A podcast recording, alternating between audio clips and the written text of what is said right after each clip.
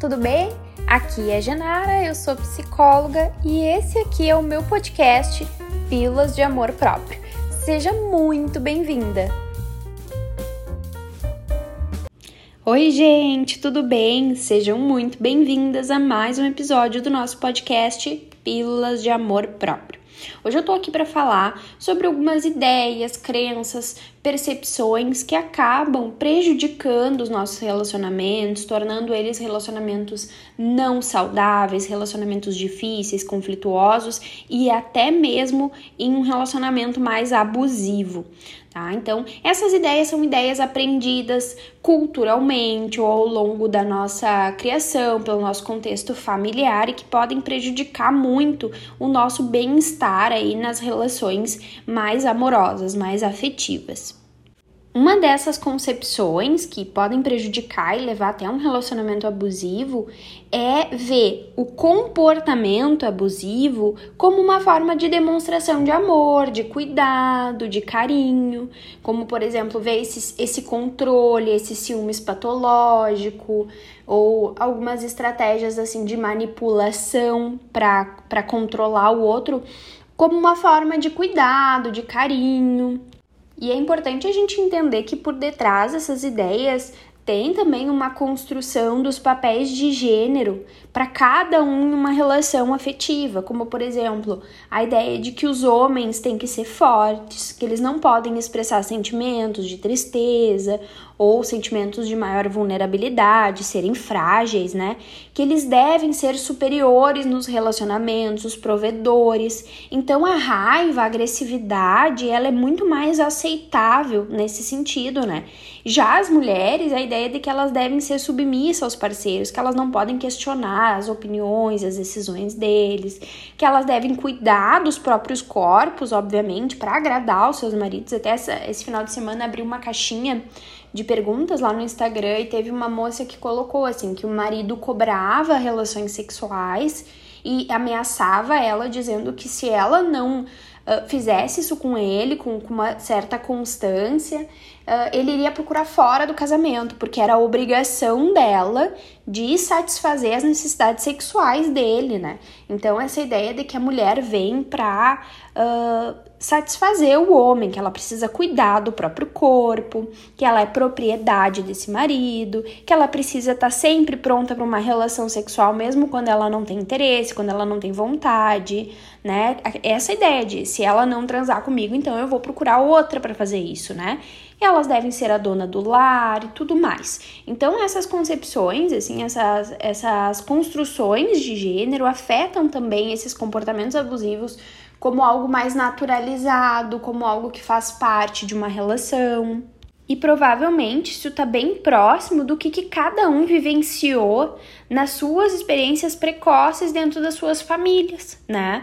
De ter uma, um, uma, umas atitudes violentas, né? De ter uma família mais violenta e naturalizada, da punição ser feita por forma de violência. Então, aquele pai ou aquela mãe que castiga, que pune o filho, que bate no filho e explica isso como eu me importo contigo, eu tô cuidando de ti fazendo isso, eu faço isso porque eu te amo. Então, essa naturalização naturalização da violência como forma de amor. E aqui a gente está falando de algo mais drástico, mais visível aos olhos, que é uma violência física. Mas a gente também pode estar falando de uma violência psicológica, né? De, de de viver dentro de uma casa com manipulações, com amor mais condicionado, do tipo, ah, se tu tá fazendo isso é porque tu não me ama de verdade, né? Porque tu não, porque tu não se importa comigo. Uma mãe, um pai mais manipulador nesse sentido. Então isso acaba sendo mais naturalizado nas relações e obviamente eu vou ter uma tolerância muito maior para aceitar isso nas minhas relações atuais. Então, para resumir, né, esse primeiro ponto é que em várias culturas uh, tem bem marcado isso desses valores mais patriarcais, né, que é referente à subordinação das mulheres aos homens. E essa essa ideia uh, se organiza e se expressa em atitudes e condutas muito machistas que determinam né, essa contraposição entre o masculino e o feminino e a superioridade do, do masculino ao feminino, né? Então, essa oposição entre os gêneros, ele favorece o surgimento de papéis bem estereotipados, o que, que é o homem, o que, que deve ser a mulher, e estimulam, né, é, essa maneira, o, que, que, é, o que, que é tolerável ou não é num relacionamento. E acaba surgindo essas disfuncionalidades nas relações. O segundo ponto que eu quero trazer para vocês é algumas crenças sociais e dogmas religiosos que contribuem para a manutenção desses relacionamentos que não são saudáveis como por exemplo, é, tudo por amor, né? Quem ama sofre, até que a morte nos separe, né? O que Deus uniu, o homem não separa. E eu aqui eu venho com o maior respeito do mundo a todas as, as religiões, a todas as formas de pensar e, e se ver, mas também é importante a gente parar para pensar o quanto, uh, se mal interpretado ou se muito radicalizado, essas ideias podem acabar fazendo a manutenção de um relacionamento abusivo, de um relacionamento não saudável, né?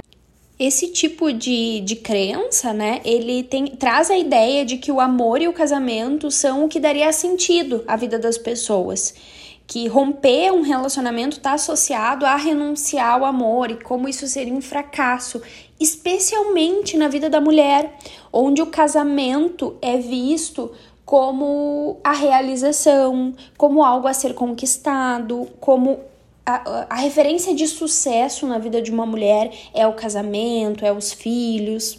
Então, isso acaba, esse tipo de, de ideia, de percepção, acaba, às vezes, uh, retardando ou. Uh, como é que eu posso dizer, atrasando ou até impedindo a decisão de uma mulher de sair de um relacionamento que não é bom para ela, né? Que o amor supera tudo, que o amor tem que superar qualquer dificuldade, mesmo que seja um parceiro agressivo, mesmo que seja um parceiro que não faz bem para ela, e às vezes nem pensando tão drasticamente assim de uma violência mas um parceiro que não atende às necessidades dela, né? Como se fosse obrigação dela permanecer nesse relacionamento, porque sair dele é, é um fracasso, é renunciar ao amor e é virar uma solteirona. E às vezes até a ideia de que ela pode mudar esse parceiro. Então, é, nesse segundo ponto, eu quero trazer para vocês essas concepções da mulher de que o amor supera, principalmente da mulher, né? Não que o homem não possa ter, mas eu, como eu falo para mulheres aqui, eu vou focar em vocês, assim. Então, essa ideia de que o amor supera tudo, de que a gente tem que tolerar tudo por amor, de que amar e sofrer são sinônimos, né? Que nem tem a música lá dos sinônimos. Então, que, que o sofrimento é sinônimo do amor. Colocar a violência ou o sofrimento junto com o amor, que o casamento dá sentido à vida da mulher, que o casamento é o sucesso, é o auge da vida da mulher e ela abrindo mão disso, ela vai estar tá fracassando de alguma forma. E por fim, a última crença, a última percepção que eu quero trazer aqui para vocês é ver o homem, é ver o parceiro como alguém que precisa cuidar de mim, como alguém que precisa me proteger, como alguém que precisa me sustentar, não só emocionalmente, mas financeiramente, mas toda a organização da casa.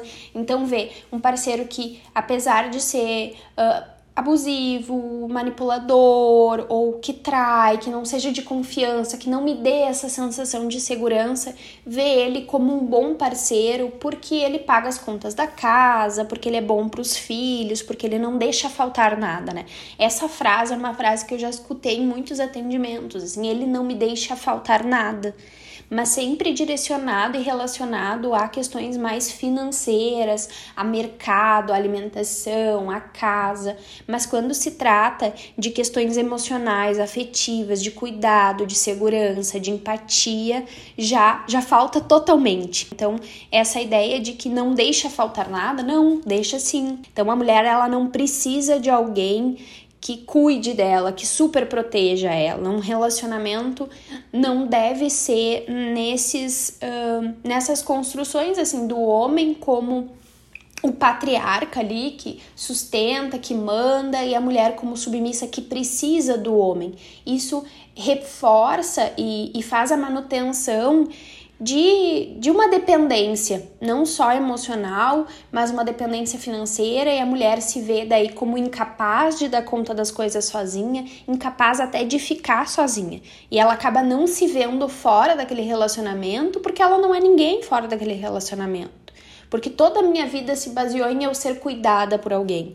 Então vamos pensar, né, qual que é a mensagem que a gente passa quando estamos de alguma forma colocando a responsabilidade da nossa vida para outra pessoa dar conta. A gente está passando a mensagem para nós mesmas que nós não damos conta de fazer isso sozinha, que a gente não consegue viver sozinha e que a gente precisa de alguém que cuide da gente.